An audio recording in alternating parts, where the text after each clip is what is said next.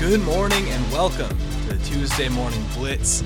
It is the off week between the conference championships and the Super Bowl. We're here to get you all geared up for the matchup between Cincinnati and LA. But of course, the NFL world moves on in that week, and a lot has gone down that we need to discuss. We teased some of it at the end of the week last week, but we have to start off with the controversy that's rocking the NFL right now.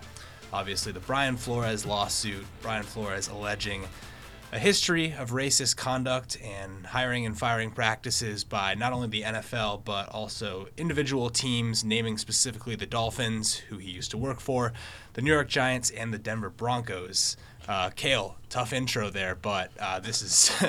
this is a, a thing that we've known about the league for a long time, and we'll break down some of the specifics. But initial thoughts when you saw that Brian Flores was making his choice to go out and try to get something from the NFL.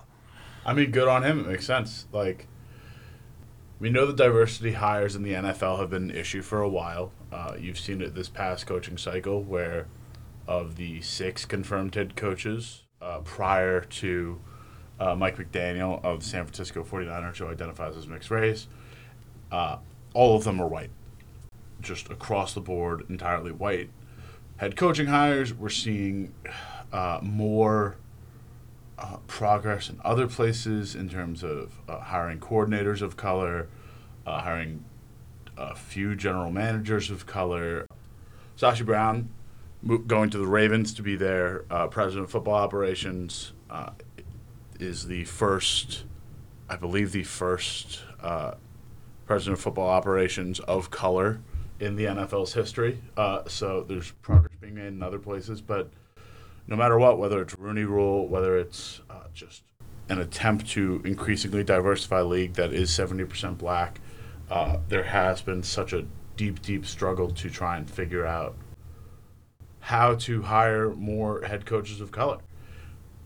And it's it's really brave of Brian Flores to basically go out there and put his career on the line. He was originally, you know, in the running for the Texans head coaching job. He's seemingly no longer involved in that uh, because of the lawsuit. I'm not sure what, uh, but he was no longer named. But you could see immediately, like we we saw the statement from the NFL saying this lawsuit has no merit, and then a few days later, Goodell says we're doing they're woefully underperforming on the diversity front and head coaching hires, and all of a sudden, the Houston Texans now drop Josh McCown from contention and now have two black head coaching hires. I am not saying this is any sort of like these are two coaches that genuinely have merit jobs, but you can see immediately how the tune of the NFL changes the second they get called out on their diversity hiring. No, it's. I think the number one thing we identify here is the bravery of Flores because he knows that there's a very solid chance that he's not only going to be passed over for a hire in this current cycle, but in many cycles to come when he knows he's, you know, sort of marked himself as the guy who's called the league out. And I'll just zoom out here and take a look at kind of the general timeline of how all this goes down. First of all, Flores, one of the main reasons the lawsuit comes to fruition is the text from Bill Belichick that he gets, uh, accidentally congratulating Brian Daboll on his hire by the New York Giants. That comes three days before Brian Flores' interview with the Giants, which he thought he had a legitimate shot at. And a lot of that comes from this Rooney rule that we've had in the league for almost 20 years at this point. When the Rooney rule came to fruition in 2003, there were three black head coaches in the NFL. Three very qualified coaches in Tony Dungy, Marvin Lewis, and Herm Edwards. And before Mike McDaniel, who identifies as biracial, gets hired by the Dolphins last night, we had one after this hiring cycle saw two get fired. So it's completely the opposite of progress. And when Brian Flores drops the lawsuit, mere hours later, the NFL releases a statement that says, quote, we will defend against these claims which are without merit. So that's have you even had time to read through the lawsuit before you've decided that it's without merit? And Stephen Ross, the owner of the Dolphins, uh, who was also alleged to have given $100,000 to Flores for each game he lost in his first year, or offered, not accepted. Uh, and John Elway, who is alleged to have interviewed Flores looking clearly disheveled. Flores speculated that he may have been hungover and an hour late to their meeting. Both of them immediately said, you know, these are lies, flat out. Um, I mean, even the Giants too. Like John Mara came out and said he was in favor of getting Brian da- or uh, Brian Flores, but if he was the one that was pushing to get Brian Flores and they hire Brian Daboll, you the owner clearly did not want Brian Flores because what the owner says goes. Yeah, three a, a handshake agreement, and then Roger Goodell seems to drop a weird grenade in this bunker two days later. He says, We must acknowledge that, particularly, particularly with respect to head coaches, the results have been unacceptable. We will reevaluate and examine all policies, guidelines, and initiatives relating to diversity, equity, and inclusion, including as they relate to gender. I mean, it's just the NFL sticking its foot in its mouth again. And are, are these words from Goodell even encouraging when we haven't seen any history of positive change being made? That's my question. Yeah, I mean, it feels like that statement is clearly that's the worst possible thing they could have for this lawsuit. I mean, it feels like an admission of guilt without admitting guilt. My the complicated thing with this lawsuit is that it's not just Flores uh, Flores specifically designed it as a class action lawsuit, which means that uh, it's open to any other coach of color who's felt personally maligned in this league uh, can also get involved. And the first person we saw out of that is former Cleveland Browns head coach Hue Jackson, who, in a similar circumstance to Brian Flores, talked about being paid for losses and feeling as though he was a scapegoat for the Cleveland Browns as they went through a rough patch in their team's redevelopment or team's rebuilding. Uh, Hue Jackson's now recanted his statement claiming that he was getting paid for wins to uh, sort of downgrade it to just saying uh, the ownership of the Cleveland Browns presented me with a four year plan and uh, nowhere in the first two years was winning in the cards of that plan at all. Now, he did have a 3 36 and 1 head coaching record, so there wasn't really wins anywhere in that plan. Uh, but not to make light of it, Flores' lawsuit needs more than just simple statements from Hue Jackson. He needs legitimate evidence. He needs multiple voices. He needs multiple head coaches involved. It can't just be the two of them against the league and 32 billionaires because they'll lose. It's the problem in this entire situation is without specific hard evidence of discrimination, you might allow what's clearly an observable pattern to slip by year after year. And it has been slipping by year after year. And while we might speculate that certain head coach com- uh, candidates of color are only getting interviews because of the Rooney Rule, there's not really a way, like, there's not a paper trail in that case. And there's not a paper trail that qualified coaches are being passed over for opportunities that they have the experience for and nowadays part of the issue as well is everyone says, you know, if he's been a coordinator for so long, you know, why hasn't he ascended to the level of head coach? But then also guys don't have enough experience to get those coordinator jobs, so they're really cutting qualified coaches of color off at both ends. And you see people like O'Connell from the Rams who not to say that he's not a qualified candidate, his resume is much shorter than uh, Brian Flores or someone like Eric Bieniemy and he gets immediately gets a job in this upcoming cycle. We saw the same thing last year with Nick Sirianni, and it just continues to cycle itself through. So, I guess the first step is acknowledging that there is a problem. So, if we're going to give Roger Goodell credit for anything, it's for coming out and making that statement. But ultimately, I think what a lot of people with higher knowledge of the league have said is this is an owner's problem, and there aren't many people who have influence with the owners. It's their shareholders and it's maybe the commissioner. So I guess the one thing to maybe take solace in is if the commissioner can apply pressure and not just in public statements, you know, legitimately behind closed doors in public statements moving forward, apply pressure to the owners to try and actually create positive change in their hiring practices, then I don't see anything being done about it again. It's just going to continue cycling through a lawsuit of this magnitude, in theory, should be the pressure necessary. I mean, you immediately saw the NFL statement following it. The proper Goodell statement, not just the immediate dismissal that felt so uh, contingent with being the defendant in a lawsuit, but uh, Goodell's statement about their struggles with diversity hires and then the immediate reactions of the Texans and potentially the Saints, because right after that, the Saints also n- announced that Eric Bieniemy, I believe, would be a part of their head coaching cycle, and like immediately those two hiring cycles became more diversity oriented, and it's not.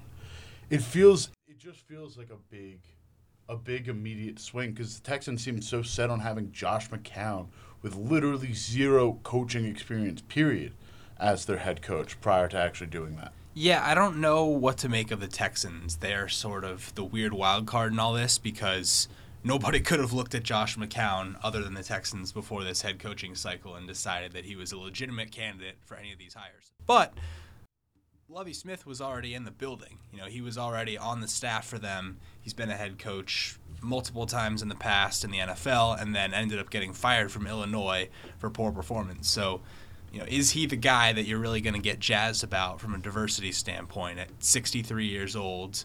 and you know with a history of you know he's he's not had a bad career as a head coach, but he hasn't had success in quite some time. There are other qualified coaches of color out there, like a Bieniemy, like a Brian Flores before the lawsuit, even like a Patrick Graham who got a couple head coaching interviews with Minnesota and a couple other teams who seemingly are either being passed over or just haven't been priorities in this hiring cycle. So whether the Texans are a case to really show like show that things are trending in the right direction, I don't know. And and that's part of the problem with the Texans in general is they're so dysfunctional that I just don't know whether or not they can ever be used as evidence in any NFL oriented conversation. No, that's fair. It's it's the Texans are a mess, and I shouldn't be using them as some benchmark of the NFL immediately trying to sweep diversity issues under the rug and using the Texans head coaching hire as the basis for that. But it, it, was just a weird immediate example where, like, you know, Schefter tweets about uh, the new head coaching opportunities and the new interviewees for the Texans mere hours after Goodell says it's a major issue for them. I, I don't want to harp on it, but it, it, it was something that stood out to me, and uh, just from what I was reading on Twitter, a number of other voices as well. And the Texans, of course, we should mention, are still owned by the McNair family, who, of course, Bob McNair no longer alive, but when he was alive, said some of the most messed up racist things you could possibly say about NFL players. So we've got a long way to go in terms of making more uh, genuine progress in terms of head coach hiring. But switching gears slightly, we should talk about the actual coaches that are being hired in this cycle.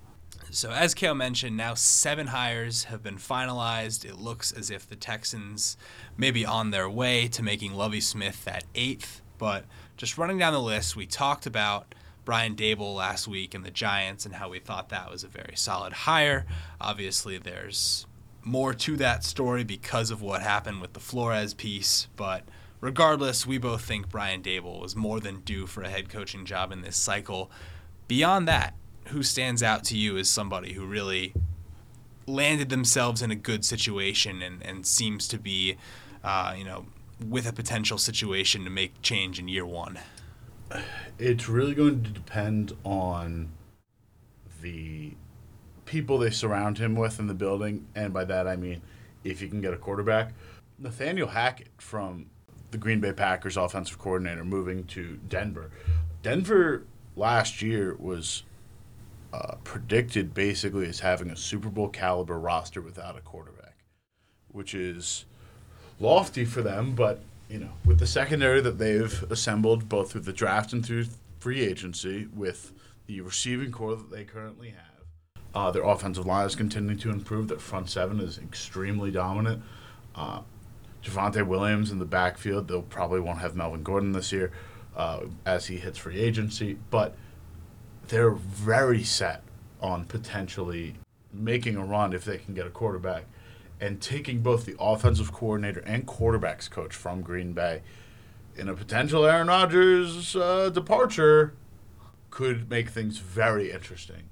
Uh, just it feels like that's what Denver's set up for, just to be the front runner in any sort of free agency with Aaron Rodgers, and that leads to speculation. But if they can land a quarterback in the draft to develop a young guy, uh, if they can bring in anyone other than Teddy Bridgewater and Drew Lock, even if they want to fix Drew Lock, because you know, I feel like a lot of these quarterbacks are, uh, are you know, teams that are hiring new coaches with questionable quarterbacks. I'm looking at the New York Giants currently, and potentially the Miami Dolphins, but these are teams now looking to try and stay the path and uh, resurrect these poor quarterback performances, let's say, for lack of a better term.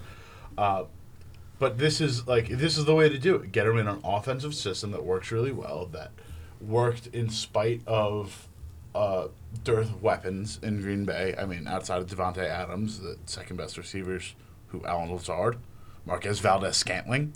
No, this you're now working with Jer- uh, Jerry Jeudy and Courtland Sutton and Noah Fant. I think you'll be just fine. Like having the weapons to do this is, go- is going to be what makes it fun. Having a quarterbacks coach specifically to get involved with this as well is going to be a huge deal. Uh, I think this is probably the best situation for any uh, quarterback vac- vacancy available.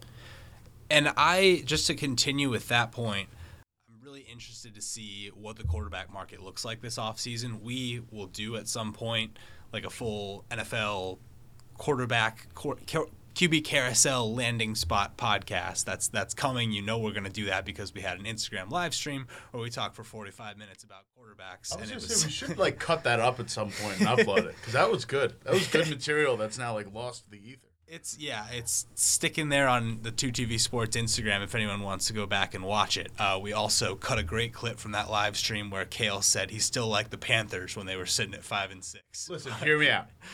Cam Newton had one good game and I was sold. um, beyond that, though, we we find ourselves in this familiar position, I think, where there are fewer quarterbacks than there are open quarterback jobs, especially with Tom Brady retiring basically the entire NFC South is looking for quarterbacks. The Broncos, the Steelers, the the newly minted Washington Commanders. Uh, all of these are, are destinations where QBs could potentially be headed.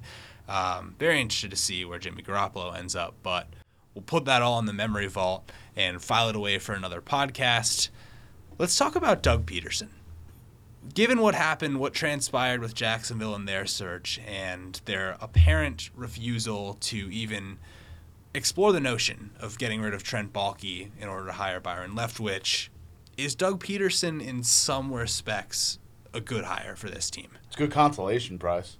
Like it, that's that's the only way you could chalk it up. Uh, getting a genuine young hire that Bruce Arians is basically given the blessing to. Uh, Byron Leftwich was quite literally the only person that Bruce Arians was ever willing to hand off play calling duties to. Uh, there's a reason he did that. He is an up and coming. Uh, he's eventually going to be a phenom in this league if and when he gets the chance because it's more likely when than if. Uh, he's just that good, and he's. I, I get the weapons that he was dealing with in Tampa but just the core system that he had looks like the future of this league. The high throwing rates, the offense that they were constructing, the pass concepts they were getting into, the creativity they had, getting running backs involved. It's this is the future of this league, and it's Byron Life. And you could have had that for Trevor Lawrence, but you didn't want to because his one stipulation was don't have Trent Baalke in the building, and for some some reason Trent Baalke must have the biggest dirt in the world on Shad Khan. Like it's it's got to be insane. There's no reason he should be sticking in this building for, and like Shad Khan should be sticking his neck out for this guy. That being said, Pederson's a fine. He's a good, uh, consolation hire. It's listen, what he was able to do with Carson Wentz is impressive.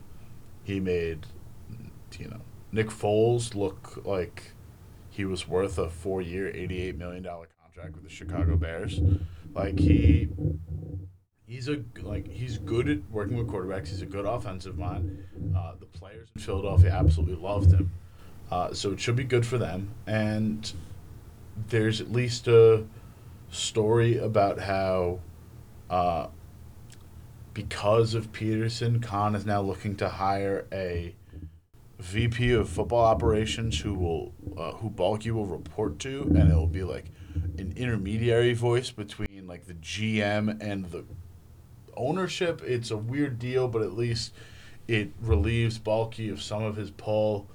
And yeah, I think I think Pederson's a fine hire. I think Pederson's like a good hire, but it's not as good as what Byron Leftwich could have been. So, an interesting thing you bring up is he's a good offensive mind, and that's that's like such a trend in head coach hiring right now. And we probably should have brought I mean, this up future of the earlier, league. but it's it's another way in which all these minority coaches are siloed because a majority of the coordinators who are coaches of color are Defense. defensive. You see very qualified defensive coaches in this cycle, such as Todd Bowles, such as DeMeco Ryans, not even really getting serious looks, and younger offensive minded white coaches getting these jobs. And that's been a thing that's been going on for the better half of a decade now. So that probably had a place earlier in the podcast, but I just wanted to mention that as well. Like while we're talking about all this and while we're hopeful for these offensive hires, it is just another way in which this perpetual cycle of, you know, white coaches rising to the top maybe or maybe not having the correct qualifications is is just continuing on and on in this league. I completely agree. Before we diverge to a new head coach, can I give you two uh, more bits on the Jaguars coaching situation? Please. Uh, one, it's very funny to me that uh, Doug Pederson is now just able to market himself as like a culture fixer because he's now replaced uh, one Chip Kelly and two Urban Meyer. Just by default, being a normal guy, he immediately becomes a culture changer Yeah. in locker rooms. Great Two- chin. Hall, Hall of Fame chin on Doug Pederson. Oh, Crimson Chin. Two, speaking of Urban Meyer, did you know he's top five all time in Jaguars head coaching wins? Uh, in wins. In like, wins. The, by by virtue of the fact that he has multiple of them. Yeah. How many head coaches the Jaguars had? Five. Okay, yeah. Well, that's that's a trick question there. And that and by the way, five coaches in uh, what like 25 years as a franchise is kind of tragic, especially when Jack Del Rio maybe took up half of those years. So let's hope that Urban drops out of the top five very quickly. Why don't we talk about Chicago a little bit? Oh, I'm bit? sorry. No, they've had seven. Eh, eh, including Pederson, so six. Uh huh. Yeah, he So beat out Mike Mularkey. Oh, so he beat out. Oh gosh. Okay. Tragic situation all around. Let us move on to talk about a team that is flying way under the radar for what we would have expected a, a couple months ago in their firing and hiring situation in the Chicago Bears. Bring in Matt Eberflus, who I'm going to be honest, you know, not that he's not a qualified head coaching candidate, but you know, coming from the Colts, being a defensive mind, I didn't know a lot about him. Didn't expect him to be coming up and, and getting a hire in this cycle, particularly from a team with a second year quarterback. So, how do we grade this hire? Uh, I grade it pretty strongly. Eberflus has been a name that's been floated around in uh, hiring cycles for a number of years now. Uh, it was kind of not necessarily like long time coming, but he was uh, expected at some point to get some kind of work. Uh, he was especially in circles last year, uh, where there was a potential for him to get hired. Uh, and Eberflus has already come out and stated we're going to build the offense around Justin Fields. Now the question is who's building that offense? It's Luke Getsy, the quarterbacks coach for the Green Bay Packers. I was formerly mistaken when I was talking about the Denver Broncos, but yeah, Getsy is going to be building the offense for the Chicago Bears.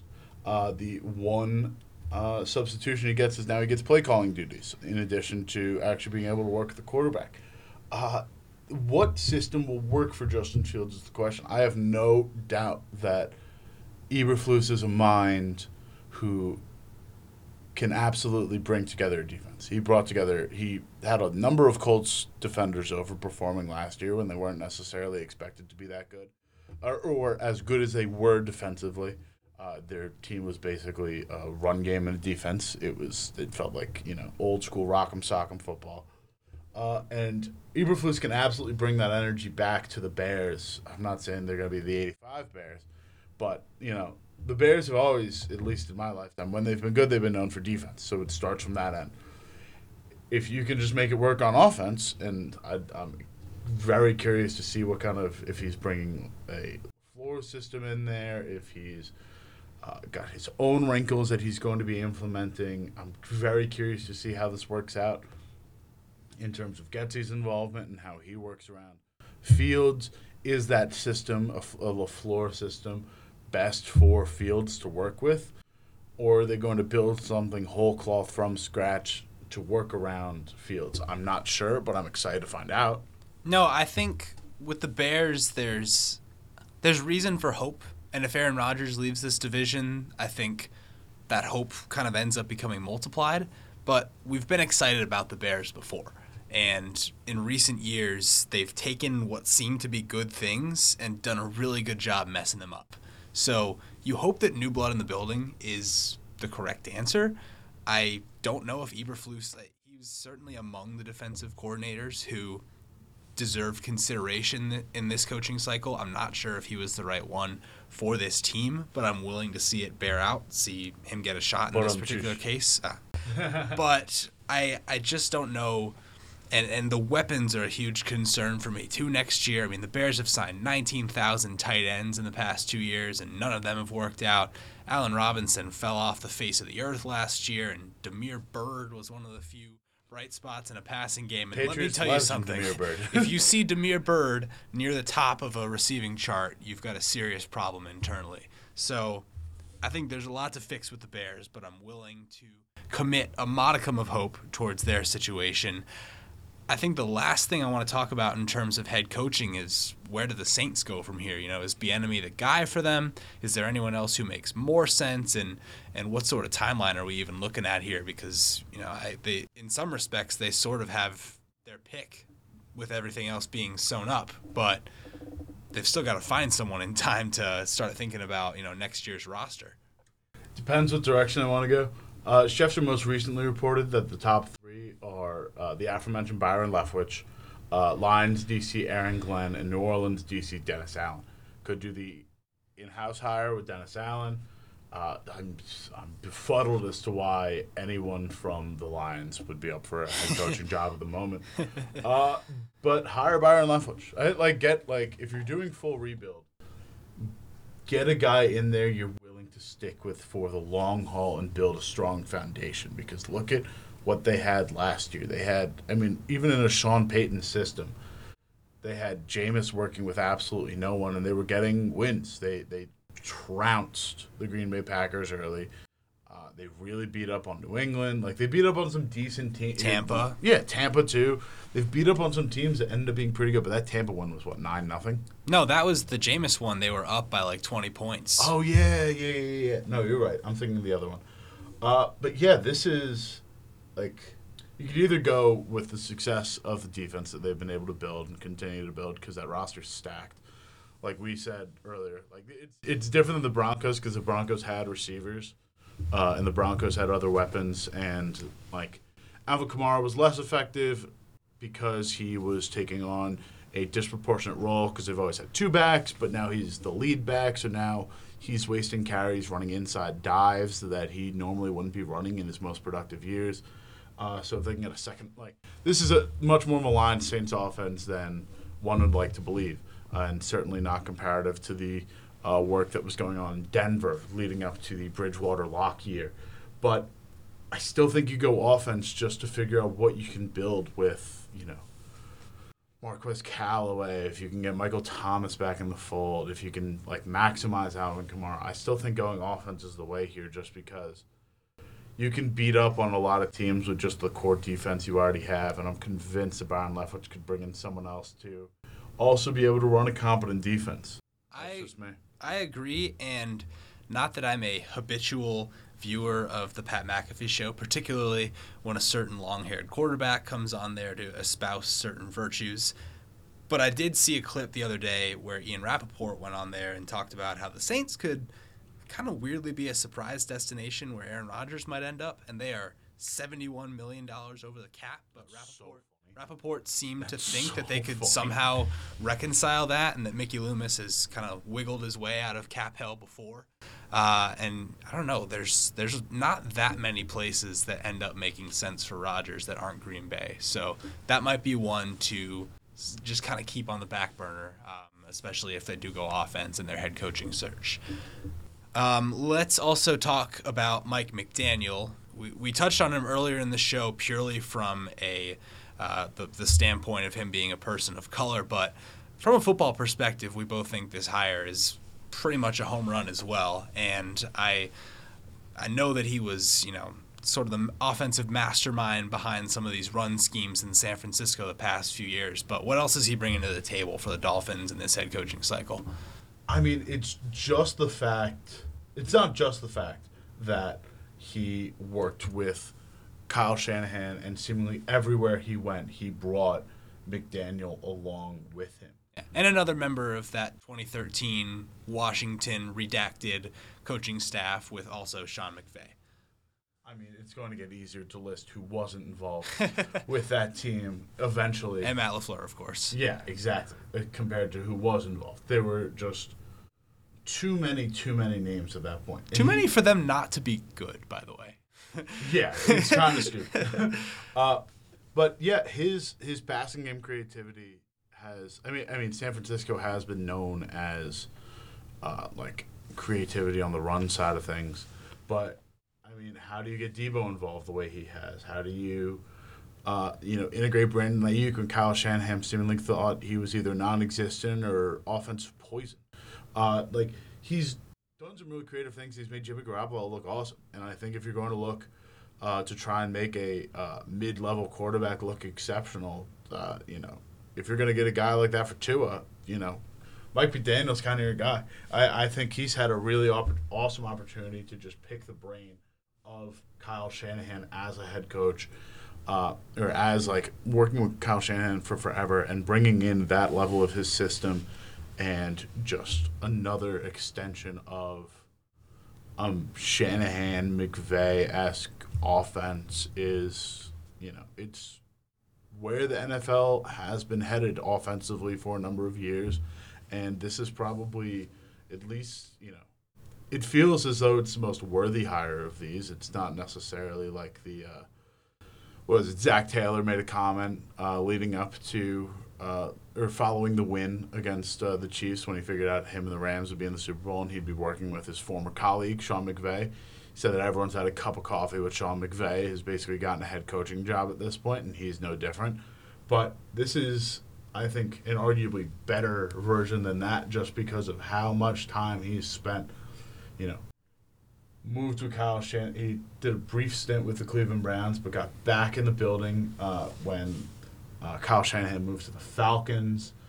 Uh, No, Shanahan was there with him in Cleveland as well. That was his. oh those my were God! Cleveland Yeah, days. those were Shanahan's Cleveland. I forgot Shanahan was even on Cleveland. There was a great clip circulating the other day of uh, Shanahan and McDaniel having a fake argument with Johnny Manziel so he could then run down the field and catch a pass. Now, Oh, of course, that was called back for an illegal formation, but it was fun. Yes. No, I do remember that. Uh, but yeah, he's been with Shanahan for forever. So if anyone's going to learn through osmosis, uh, it's the guy that looks like he smoked pot all day and played Tony Hawk's Pro Skater 2 uh, in college the entire time, but is seemingly one of the biggest offensive minds in football.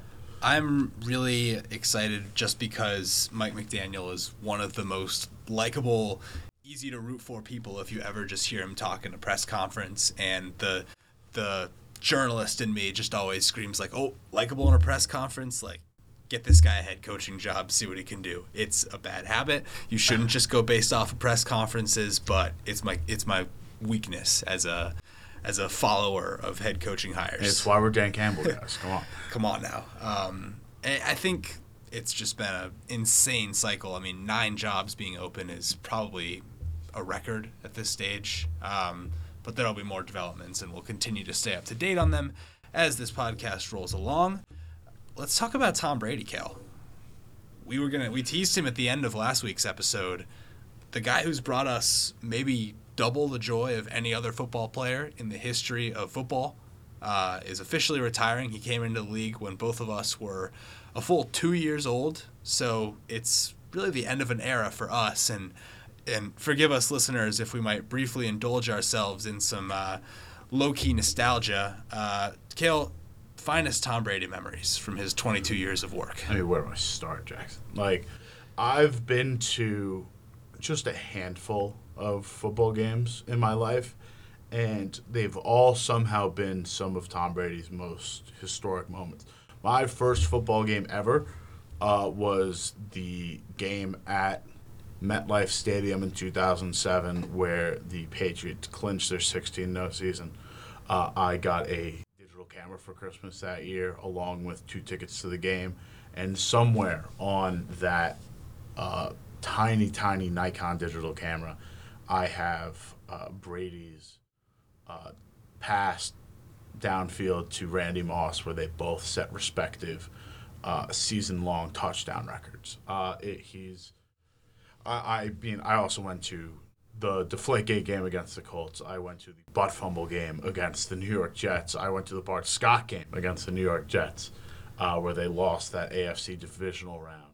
Uh, I've I've been to quite a number of elite Brady performances and Brady downfalls. It's been uh, absolute uh, like I mean one of my favorite football memories period is Malcolm Butler interception, uh, which Brady was n- played no small part in orchestrating that comeback uh, down. What what was their worst margin? 24-14 against an all-time defense, or so we thought at the time. Uh, and just Or so we thought. that was still the Legion It was- of Boom. No, really that good. counts. That counts. Yeah, and he, I believe the the stats on that game where he went 13 of 15 for like 140 yards in the fourth quarter, two touchdowns, uh, bunch of huge third down conversions to Edelman and Gronk. It was it was sick. Yeah, I mean, uh, this past weekend I was inundating Jackson with texts about the fact that NFL Network was playing uh, the best of Brady. Basically, uh, they played his uh,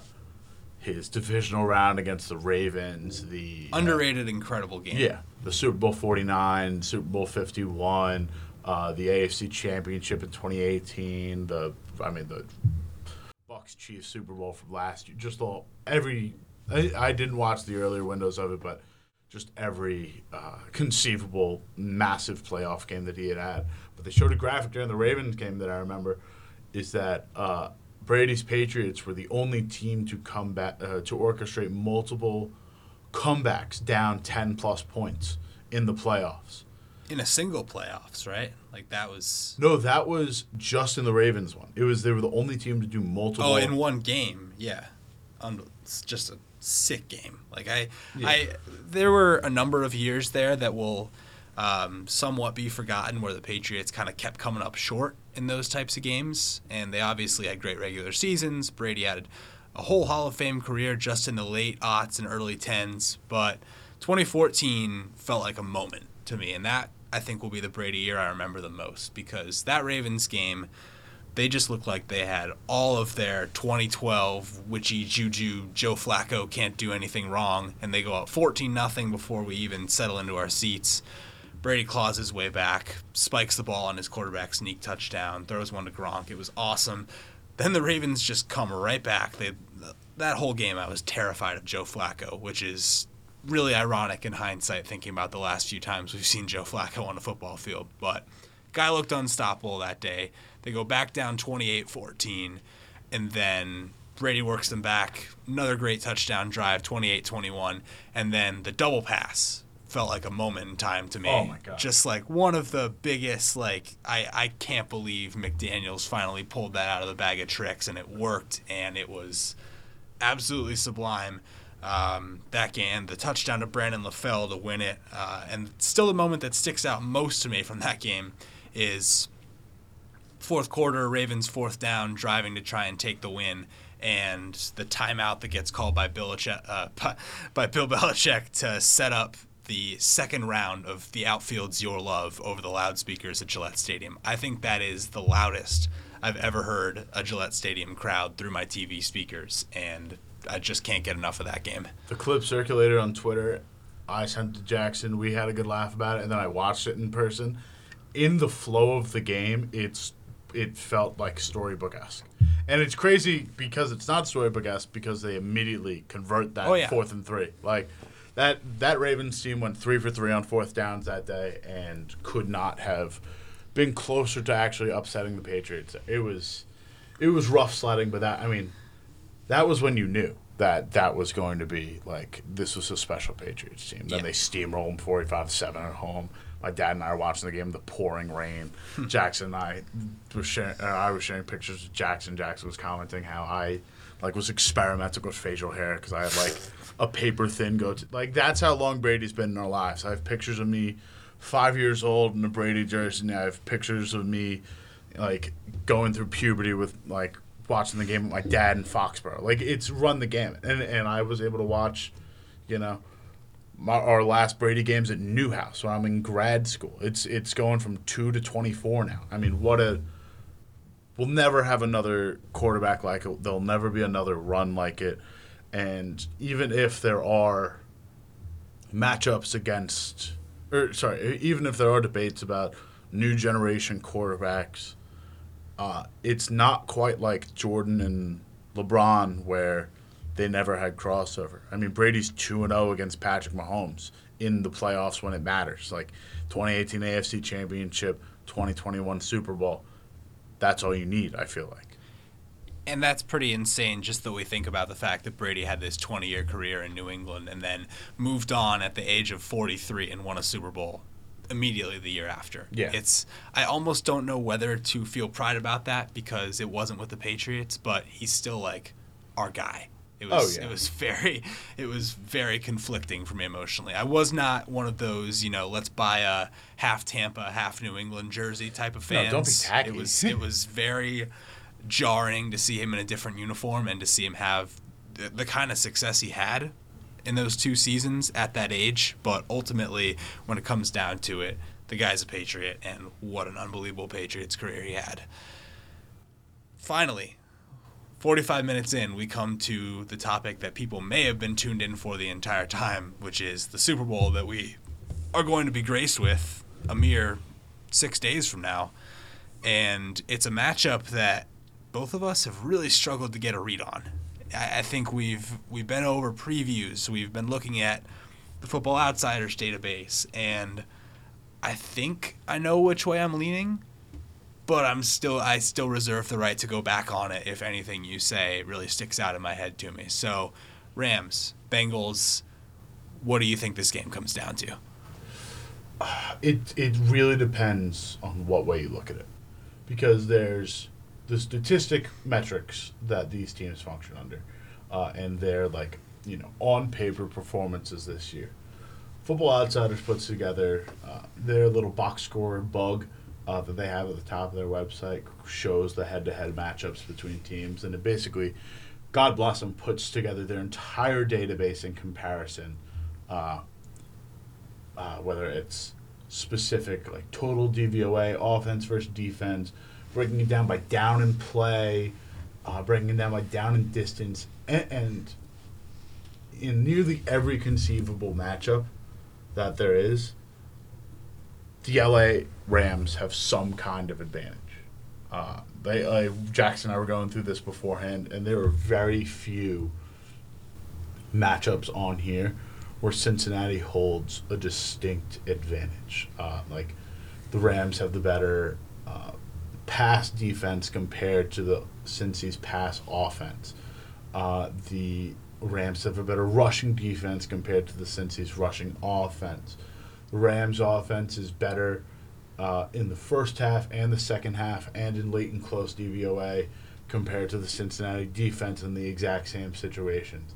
Uh, but literally any, most ways you slice it, nearly, I'd say, between two thirds and three quarters of all scenarios, Los Angeles has the advantage. But then we go to like the anecdotal side of things and the things that are not statistically backed, and man, the Cincy team's hot. Like that's all you can say. But like, how do you reconcile this Cincinnati offensive line against this Rams front seven? How do you reconcile the fact that yeah the and the, yeah the Cincinnati Bengals have a a sick receiving corps in everything they have uh, between Boyd and Chase and Higgins. Uh, but now you're going to go. Now you're going up against Jalen Ramsey. Like Jalen Ramsey versus Chase is going to be a historic Super Bowl matchup. Either way it ends up going, uh, it's going to be fantastic to watch. But I'm just, I think the on paper numbers of it all, and just like this feels David Goliathy. Like, and not to get like too hyperbolic, because the Super Bowl sometimes runs into traditional narratives, and David versus Goliath is the most cliche of them all. Like, this is scrappy, young, year early, like fun to watch, fun to root for team that isn't quite up to snuff with what the Rams have to bring. And there are like some situations where like Stafford's going to throw that duck and like Stafford's going to throw that lob to you know, just 30 yards deep in the middle of the field and you know, a Chidobe Awuzie or a Mike Hilton is going to have a lot better chance of catching that than Jaquiski Tartt. Like it's that's just the way it's going to come down to. I think there's like some good counterplay. Do you count on Eli Apple to catch it? No, I don't. No, I don't, Jackson. I don't at all. but I'm counting on literally anyone other than Eli Apple to catch it. Uh, yeah, like this feels like it's a it's a like narratively great matchup that could be really exciting. That being said, uh, if you can still get this game at four and a half Rams, uh, I like Bengals plus four and a half. I like Rams money. If you have the balls to middle this, middle it, and then mess around on some props after the fact. Because I feel like this is the one game where you have a four and a half point window to actually make some money here because you're getting the other. You're not only getting the other side of three, you're getting the other side of four, like which is also a big gambling number just because of how scores break out sometimes. You're getting both those, and I think this is going to be a one score game. The only thing I don't like about that is if you're counting on this game coming down to a field goal, I like the team with the better field goal kicker. But in general, from a narrative perspective, I agree, and I think the head coaching angle is something worth exploring as well because Oh, absolutely. not Yeah. only are these guys, you know, uh, how many times has it even come down to two coaches that used to be colleagues? But in this particular case, I really think the McVay experience wins the day for me. Like, it's his second Super Bowl. We saw that he maybe wasn't ready for the moment in the first one. All those clips that came out uh, in the NFL Films documentaries where he was so complimentary of Belichick and just never seemed to quite get a handle on Jared Goff as the game went on. I think he's ready for it this time around. I think he trusts his quarterback much more this time around. I think this is Sean McVay's time. Again, I until like five weeks ago, I'm not even sure I could have picked Zac Taylor out of a police lineup. He's gotten his team here, and yet I still can't identify really anything that stands out about him as a head coach in a positive or negative way. I think he really underperformed for a couple years there before he really had the talent to make a run.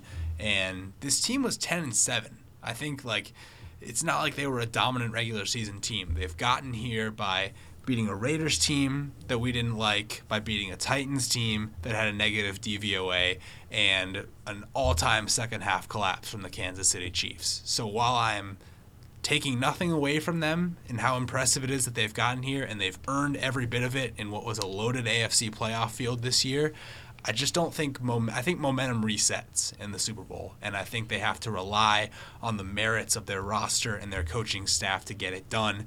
And from my Nostradamus perspective, I don't see it happening.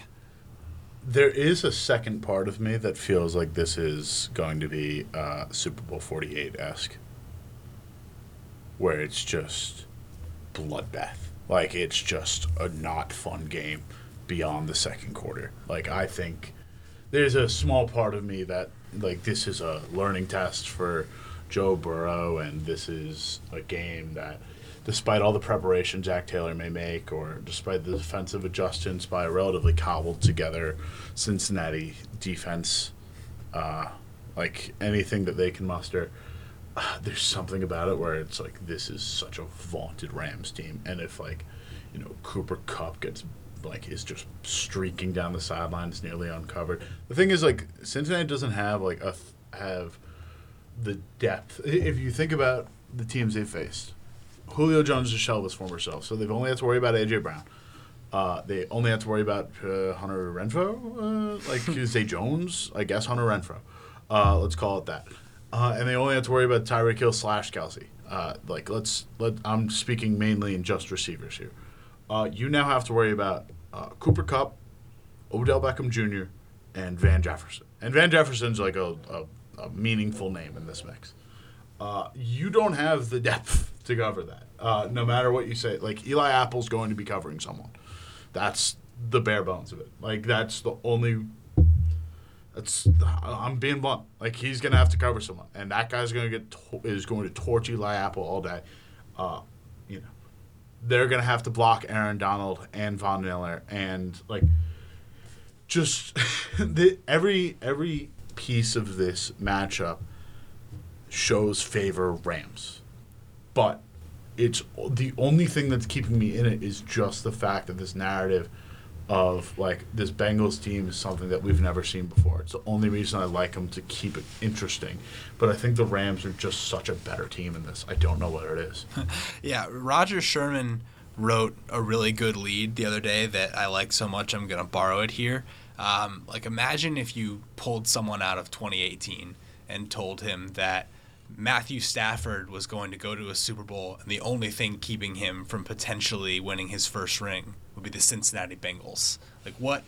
What would you have said to me if I had told you that three years ago? And does it speak a little bit to the fact that the Rams, while in hindsight it might seem almost intuitive that they got here based on the roster they built and the upgrade they had at quarterback in the offseason. Does that kind of cover up the fact that they, you know, had to get some breaks of their own to get here and that, you know, Stafford did have a lot of bumps along the road this year and this offense did lose Robert Woods and took a step back at times. Um, this defense hasn't been great in like third and mid situations. You know, it's not the super team that maybe we're building it up to be in our heads because it fits the matchup narrative. It's not well. This isn't a super team. It's a top heavy team. First off, like it's just the fact that they have like this star-studded cast, and beyond that, they're okay. Like they're good, but it's just the fact you have all this top end talent that pushes that middling talent down the ro- like down the depth chart, and all of a sudden you become good by displacement. But no, this is still a good team. Like they still held on to a 27 point lead uh, despite Tom Brady fully erasing it. They didn't, you know, completely blow it. They still, you know, beat the 49ers who had completely dominated the Rams prior. Uh, you know, it picked up genuine wins. I think this is a team that like has earned their spot in the Super Bowl. Same way the Cincinnati Bengals have, but I think that like the Rams are slightly more battle tested and they've played more top end talent. I mean, they've played matchups with virtually every good team in the NFC. So I think this is a more battle tested team than we will probably give them credit for. But yeah, both teams have gotten big breaks. Gun to head, Super Bowl prediction. Oh, score? Yeah, give me just give me a score. Oh. I want to keep the middle in there, 31 28. Uh, and it feels a little too clean. Uh, I like less points. I'll say that. I was, the second I said it, I was like, yeah, I like less points. Uh, uh, Bengals 20, Rams 24. It, that feels cleaner than 31 28, but I'm with it. Yeah, I like it somewhere weirdly in the middle. I like, like maybe a scorigami in this Super Bowl, or at least like something kind of close to it. I'm not gonna middle it because I think there is like sort of the potential for the Rams to pull away. I like a weird number. I'm gonna say, I'm gonna say 23-12 Rams. How are you getting? Is it four McPherson keel- field goals? Yeah, yeah, it's it's gonna get really weird. That's my prediction. I've got no, I've got a missed extra point and two field Oh, goals, okay. or like a missed missed two point conversion, not a missed extra point, because I don't think McPherson would do that. I No, think no, I think it gets weird. Yeah, no, I've got I've got a touchdown where they have to go for two and don't get it, and two McPherson field goals. I like that. That is our final prediction for Super Bowl 56. We will have all the coverage for you next week. We're going to break down the game. We're going to break down the uniforms. We're going to break down the commercials, which we have uh, a money draft going on among our friends for which commercials will come up first. So we will be heavily invested. We'll invested. break in down that. game for you too. We won't let you play it at home, but we'll tell you about it after. Yeah, it's it's a magical game that we hope many of you can adapt. But enjoy the Super Bowl, NFL season. You know, it's the longest we've ever had. 272 games in the regular season, and now 13 games in the playoffs, and this is the final one. Savor it while you can. Enjoy the time with your friends. Long off season coming up, so squeeze every moment of life out of the football season that you possibly can. Can't wait. Can't wait, Bart Scott. Let's go. Thank you all for tuning in. Remember to rate, subscribe, like this podcast if you are on a podcast that has that capability.